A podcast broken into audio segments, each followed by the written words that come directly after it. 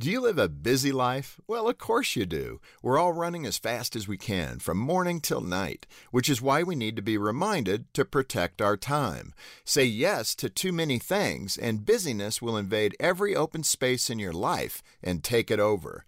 Much like a friend of mine whose house was nearly overrun by an infestation of kikuyu grass.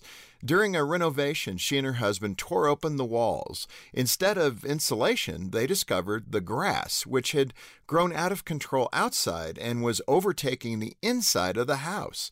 Busyness is a lot like that. It'll take over your life if you let it get out of hand. Overcommitment is an easy mistake when you're ambitious and driven to succeed.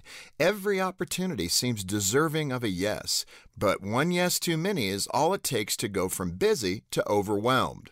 One day you're happily doing good things. The next day, you can barely keep up with all the good things you're doing. Worse yet, you have less and less time for other good things like your marriage, your children, or your own well being. To get your life back, know your breaking point and say yes and no with purpose.